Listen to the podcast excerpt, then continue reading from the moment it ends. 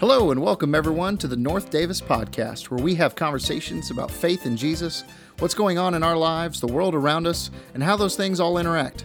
I'm your host and friendly neighborhood youth minister, Chris. Thanks for joining us, and welcome to the show.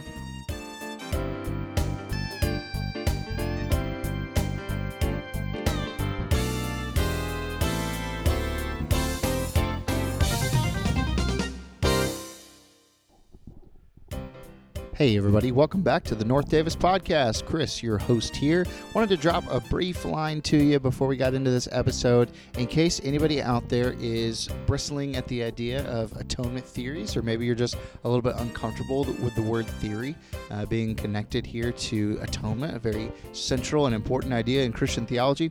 And so I just want to invite you to listen to the introduction uh, where Bret and I will have a chance to talk through why this is a worthy conversation and what we mean when we say say, atonement theories. This is a really important conversation throughout historical Christianity, and I really do think you'll get a lot out of it. As always, let us know if you have questions or comments. We'd love to continue the conversation if you're at all interested. Enjoy.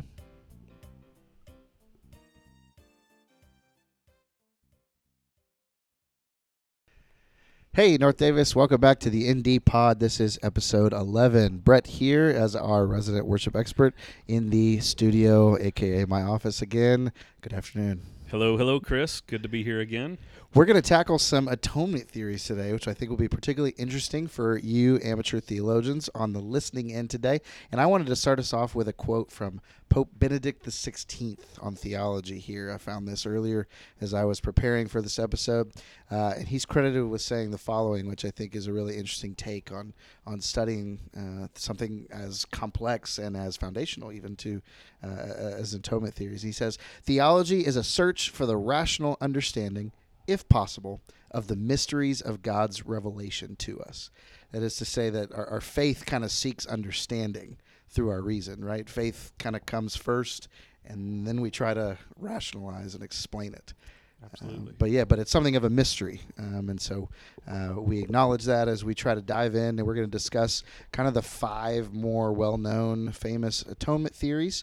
Uh, should just take us a little bit, and we're going to think about uh, atonement theories in the context of our worship music and songs that I imagine you folks will be very familiar with. So, kind of what's recognized as the oldest atonement theory, the one that uh, the early church fathers and mothers seem to be consistently on board with, is what's called Christus Victor. It's a Latin phrase that means uh, Christ the victor. And, and, the idea is that uh, Jesus' crucifixion is not a payment of ransom to the devil, uh, but instead is a liberation of humanity from the bondage of, of darkness. That there is a, a battle scene at the foot of the cross, and that Christ wins a great battle against sin and death itself uh, rather than um, some other uh, payment to some other entity, right? And so you have uh, Jesus, who is the victor um, by his death and resurrection, and, and not a ransom or, or something else. So that's kind of the, the original atonement theory, if you will.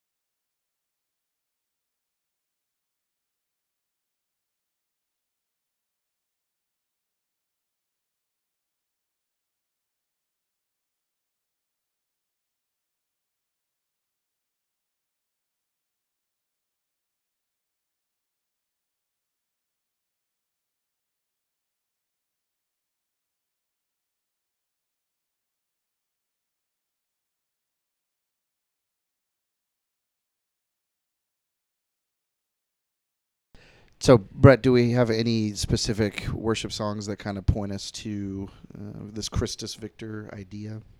Uh, there are, but to have any one song that translates any one atonement theory, and we're going to get into this a little bit later about our Christian music and atonement theory.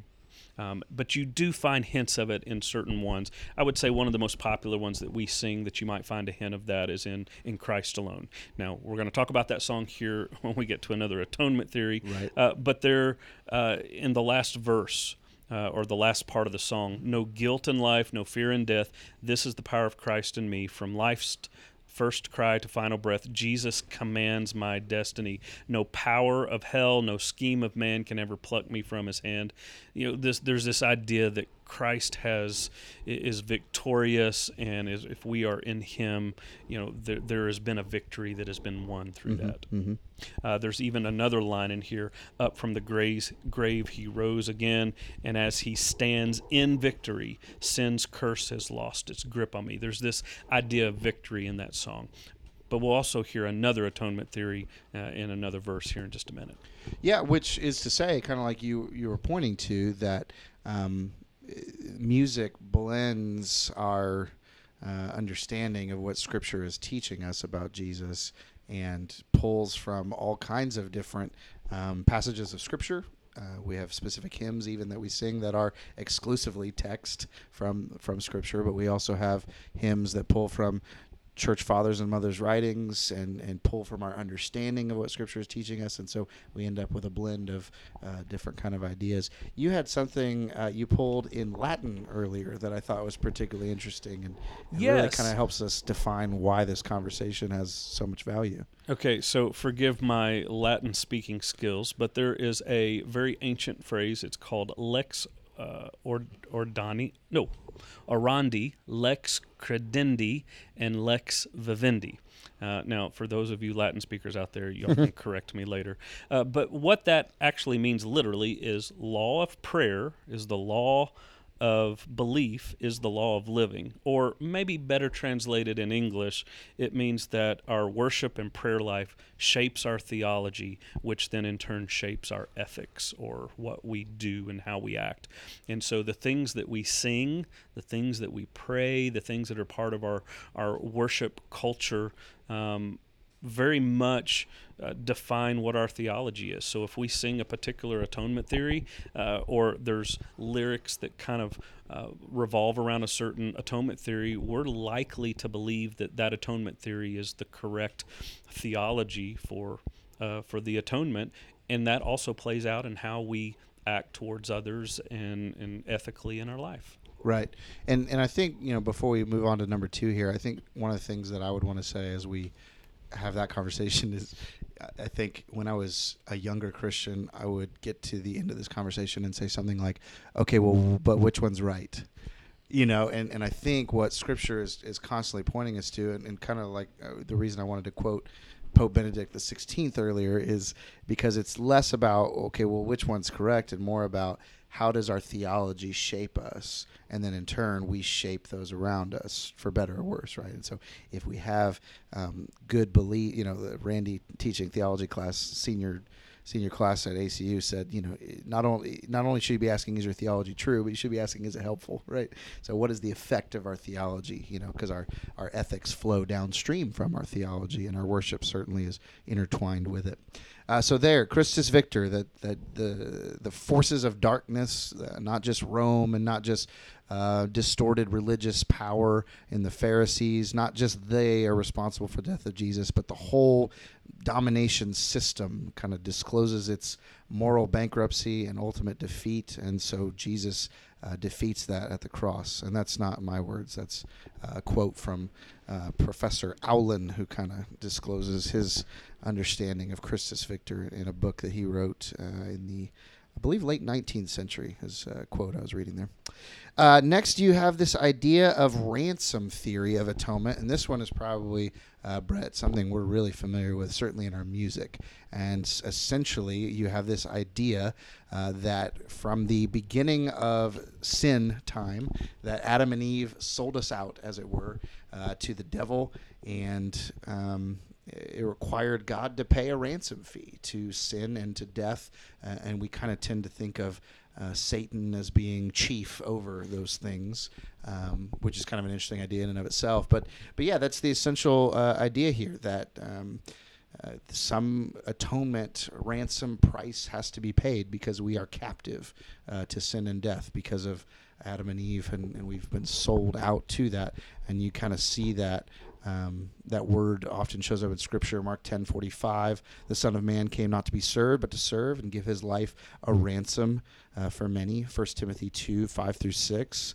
Uh, there's one God and also one mediator between God and humans, Christ Jesus Himself, human, who gave Himself a ransom uh, for all. And so that's kind of a rough overview. Um, any particular songs that you found that point to ransom theory and this idea?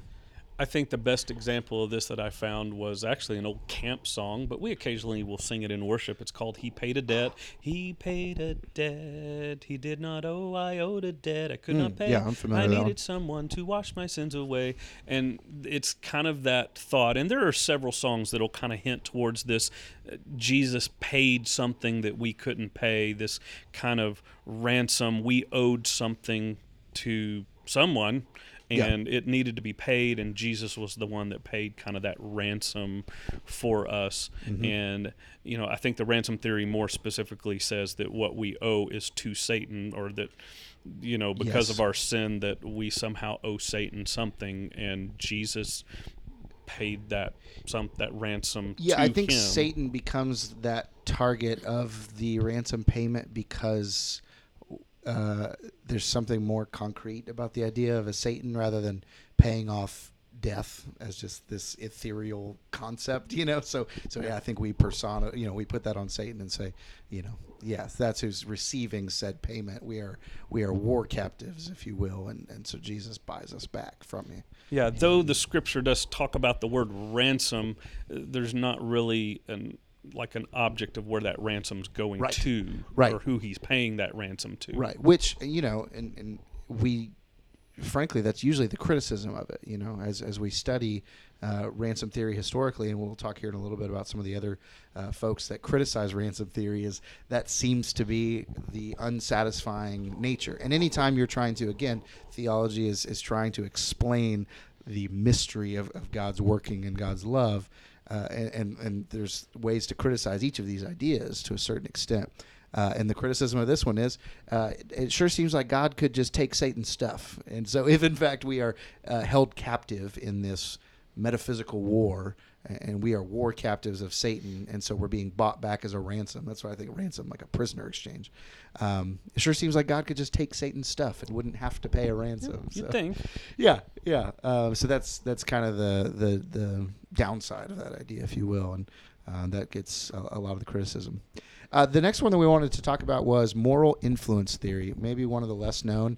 Uh, and this one we had trouble finding any particular music for, but there may be some songs that kind of point to it. Uh, and that's because largely there's not any particular uh, verse that you're going to find that points to this idea. It's more of an overarching narrative, right? So John 3:16 comes to mind, uh, and I'll explain why. So the moral influence or moral example theory uh, is essentially put forth by this guy, last name Abelard, and he uh, has this idea that uh, God's focus is on changing man's perception um, of, of himself by sending Jesus to die. That there's something about the message of love at the cross uh, that is meant to change humanity for the better.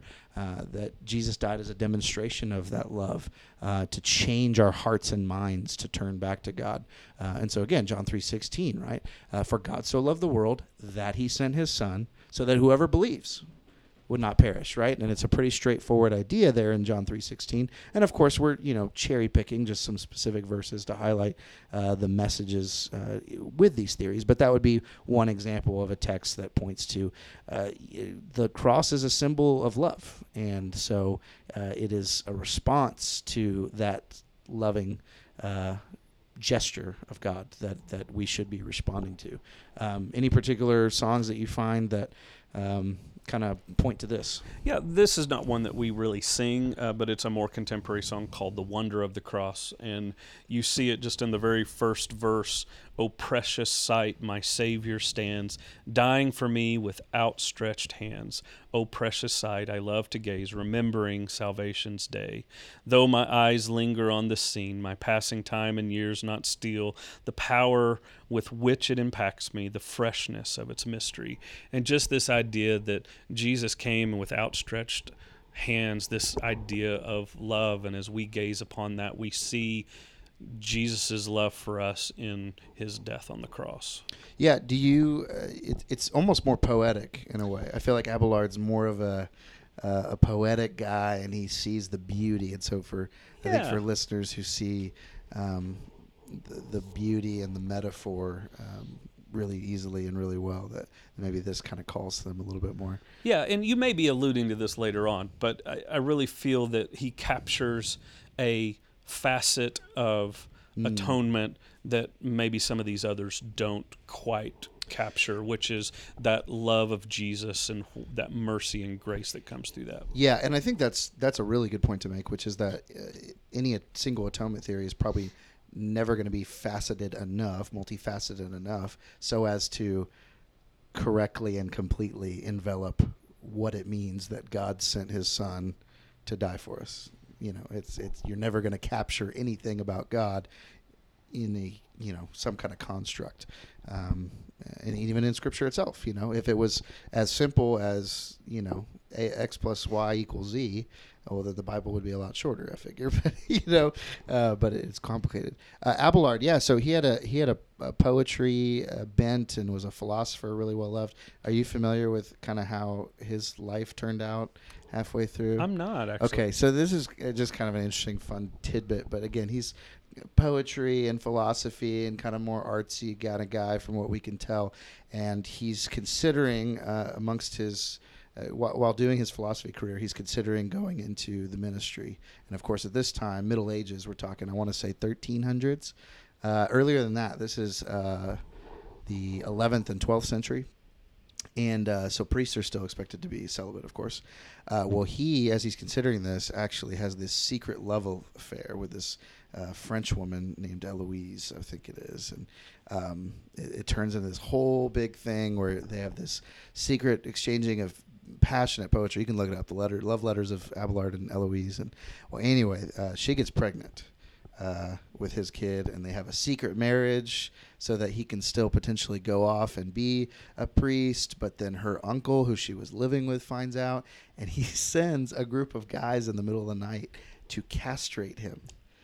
And in his shame, he goes off and becomes a monk and spends time writing and kind of lamenting in his diminished state about you know Wow. love and how he couldn't be with his true love and all this stuff. So anyway. Sounds like a movie. yeah right. It really could be. Yeah so all, you know your experience shapes your theology folks uh, undoubtedly so uh, next theory is called satisfaction theory of atonement, uh, and this one's kind of interesting because it has connections to some of the other theories, uh, but it also is not going to sit well with some of us because of what it uh, essentially claims, and it comes very much out of the uh, more Middle Ages, and so we're talking about like kings and queens and knights uh, in very much an honor uh, type culture, right?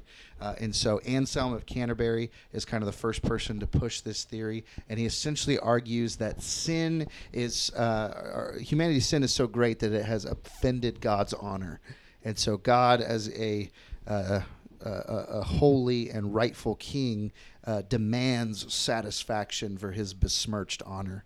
Uh, so if you've ever seen like a movie with a knight and they take their glove and they hit somebody across the face with it, and I demand satisfaction, you know, my honor, sir, you know, and so uh, I'm not sure how that makes us think about God, but but that's kind of the theory he puts forth that that you know God's honor has been offended by sin, and there must be uh, some kind of punishment, some kind of response, uh, and, and so Jesus satisfies our honor debt to God. Thus, we avoid uh, punishment. Is kind of the idea here, and of course, uh, you see things like that represented in you know Romans six twenty three. The wages of sin is death, but the free gift of God uh, is eternal life in Christ Jesus.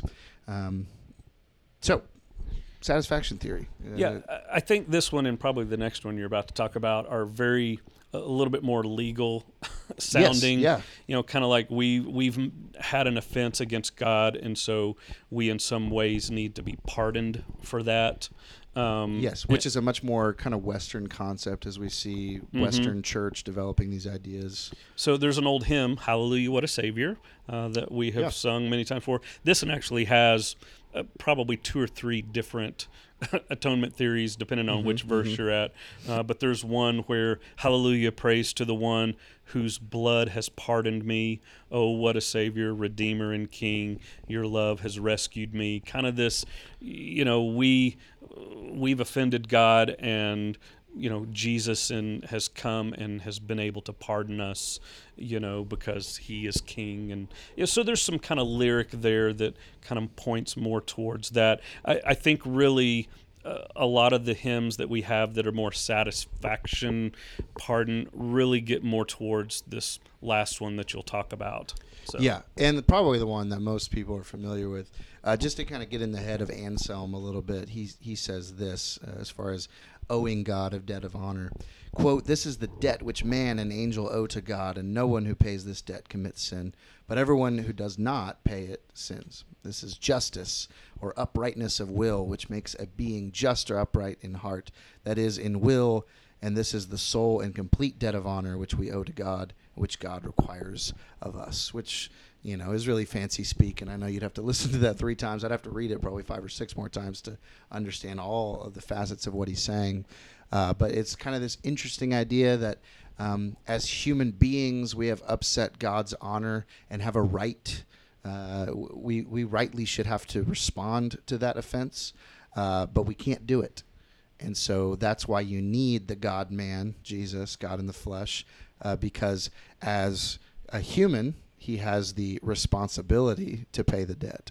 Uh, but as God, he has the ability uh, to satisfy that, that injury against God's honor, which is kind of an interesting idea. Uh, so, uh, Bret, what, what's kind of the shortcoming of that theory? We've talked about some of the holes that other theories have.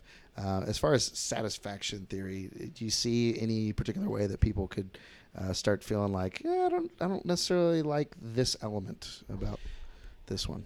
I mean, I think that what I've probably heard from other people would be more along the lines of, isn't it pretty weird that God would be offended? I mean, if He knows us and He knows our who we're going to be. I mean, He created us and He knew that we struggle with. Isn't it kind of weird that He's so offended that He needs to kill His Son in order to make Himself okay with us again? I mean, mm-hmm. there's just mm-hmm. some. It mm-hmm. just sounds kind of weird to people coming from an outside view, going, "Well, that doesn't make sense." Yeah, that somehow God would be bound to this supernatural honor code that would require uh, the handing over of his son so that he can move past it all.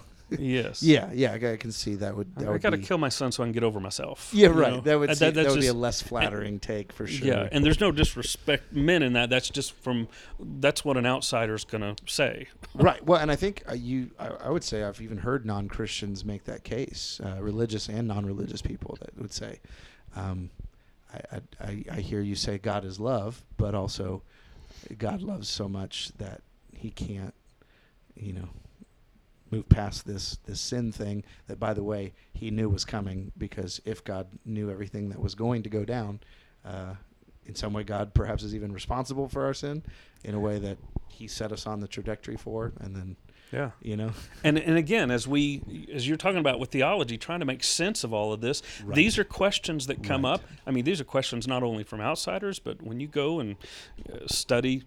Uh, study the Bible on a college level or a master's level. I mean, these are all Mm-hmm. questions you have to start diving into and going, right um, "Oh, I've never had to answer that before. I don't know Uh-huh. what to say here." right well and it, you know as with all things the more you know the more you don't know right And Absolutely. which, which is definitely true here Uh, so the the last one we have on the docket for today, and it's the one that uh, is easily um, most recognized, probably uh, in our modern and Western context, uh, both of those taken into account, and that's uh, going to be usually referred to as substitutionary atonement theory. Uh, and most of you all probably have a decent explanation of this already in your head by listening to those words. Uh, and if I asked you to explain what it is that Jesus is doing on the cross, you would probably give us some kind of definition like this the idea that jesus died for us that uh, somewhat in a similar way to satisfaction theory uh, is that there is death coming for somebody. Uh, this inevitable uh, missile called death, uh, and it's aimed at us because we deserve it because of our sin. Uh, and instead, Jesus takes that bullet for us, so to speak. Um, and that's a different metaphor, but of course, we're literally talking about death. Uh, that that Jesus has to die, and and that because he is um, unworthy of death, it's the only thing Jesus is unworthy of. He's unworthy of death.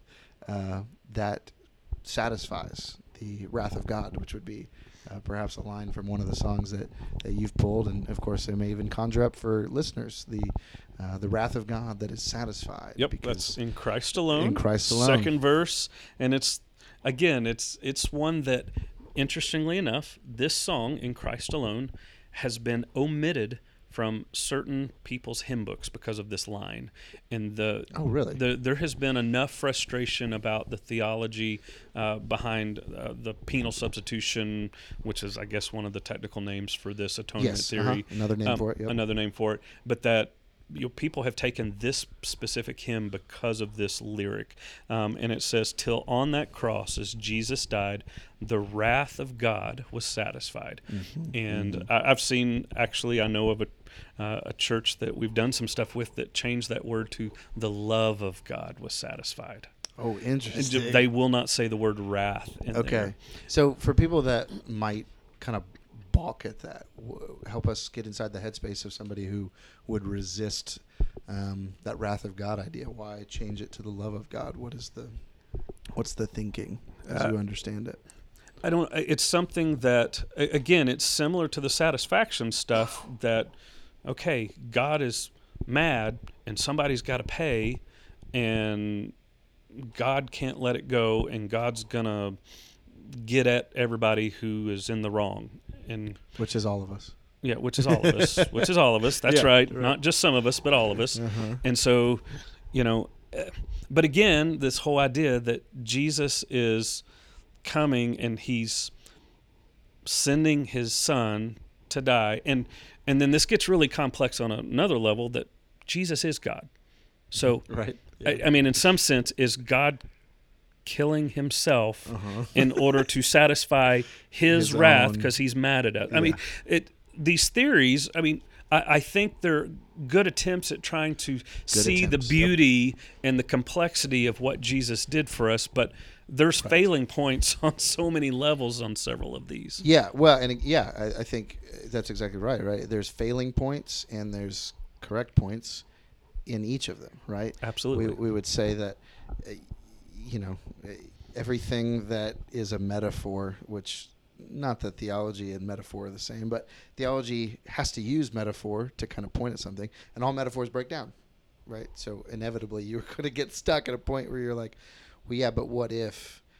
And we have to go, well, you know, there's no perfect example, you know. No. we can't explain it perfectly. And, It is our best attempt at it. And I I think I mean you had scripture references for most of these. And mm-hmm, so mm-hmm. This these theories are very much seen in scripture, Right. but these theories are just our attempts at trying to understand this picture that is created. It's a multifaceted picture Mm-hmm. that we see the love of God. We see that our sin has done something and there is a separation and Yes. there needed to be something that was done. And so you see words like ransom. And again, that's our English word ransom that Mm-hmm. In, in our Western legal sense and or you know if somebody's captured somebody. I mean there's all of these different nuances of words that sometimes translate, sometimes not.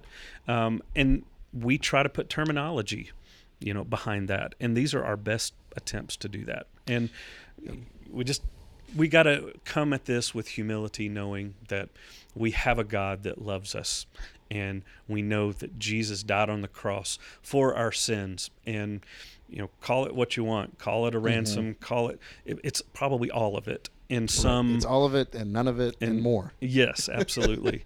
and that's what I love about our music is that really, I, I don't know that any one piece of music goes any one particular direction. You, you might find a line or two, like in Christ Alone, that go towards one, but then you get to another verse and it's another. Yeah. Um, most of our music is, so to speak, that if if the atonement theory that I have been taught was Christus Victor, I could probably sing just about any song that has atonement type uh, themes in it and probably fit my Christus Victor uh, atonement theory view into that song Right. because they're more generic references and not these specific lines that really could only fit into this one theory. Yeah, yeah, and they all have, uh, you know, like we've said, they, there's consistent themes running throughout each atonement theory, and so that's why you see worship pointing to each one of them, right? Um, you know, and, and and for anybody that's getting frustrated because you feel like, man, there's five atonement theory. There's you know a few more to be sure. Uh, as we as we change and, and grow, uh, and as we continue to examine Scripture in our modern world, um, we're asking questions all the time about what does this mean? Is this a healthy view of God? You know, again, how does our worship and our theology affect our ethics? Is this is this a healthy view of God that leads me to treating people more with love, uh, or not? You know, do I tend to think that God is a being bent on wrath that needs to be satisfied?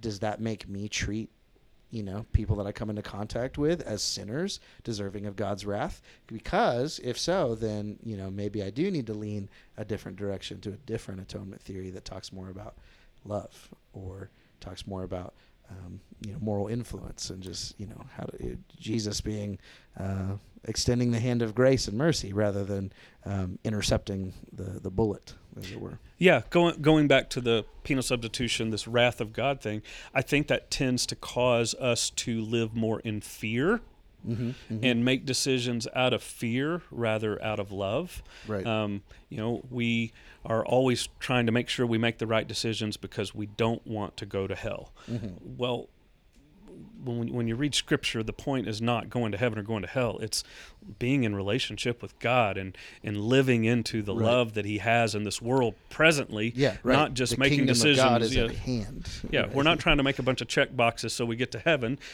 If we live in relationship with God and are living out in the kingdom, and we are living in a relationship with Jesus, we're good. Yeah. Jesus has us covered. Right, absolutely. Uh, and if you find yourself frustrated that there's five and, and more atonement theories, remember there's uh, four gospels telling the same story with slightly different details. So, just you know, Scripture is, is rarely interested in giving us a neat little box that we can carry around and, and say, "Here's God. This is it." This Not is, that you could put God in a box. Right, right, of course, which is why I'm so glad there's four gospels, right? So you could take four different points of view and say this points us to Jesus and we don't understand him or anything else about God perfectly um, this side of eternity, right? Yeah. And one of my favorite sayings is, you know, I, I can't put God in a box. God can do what God wants to do because God needs to do it. And Mhm. God gets to choose that, not me. Right. I don't get to decide which atonement theory he he's most going to rely upon. Yeah, That's right. not my decision. Right. You know, he it's it's him, not Yeah. me. Yeah, absolutely. Well, thanks for uh, spending a little time with us, breaking down some atonement theories. I hope, listeners, that you have enjoyed thinking about this for a little bit. Maybe it was a new conversation, maybe it was revisiting some things you'd heard before, uh, but I do hope it was enjoyable and informative. Uh, let us know if you have any questions, comments, concerns, cries of disbelief. Uh, we always appreciate feedback. I know several of you folks have emailed me from time to time about the podcast. Really appreciate any feedback. Uh, and thanks for listening. We'll catch you next time.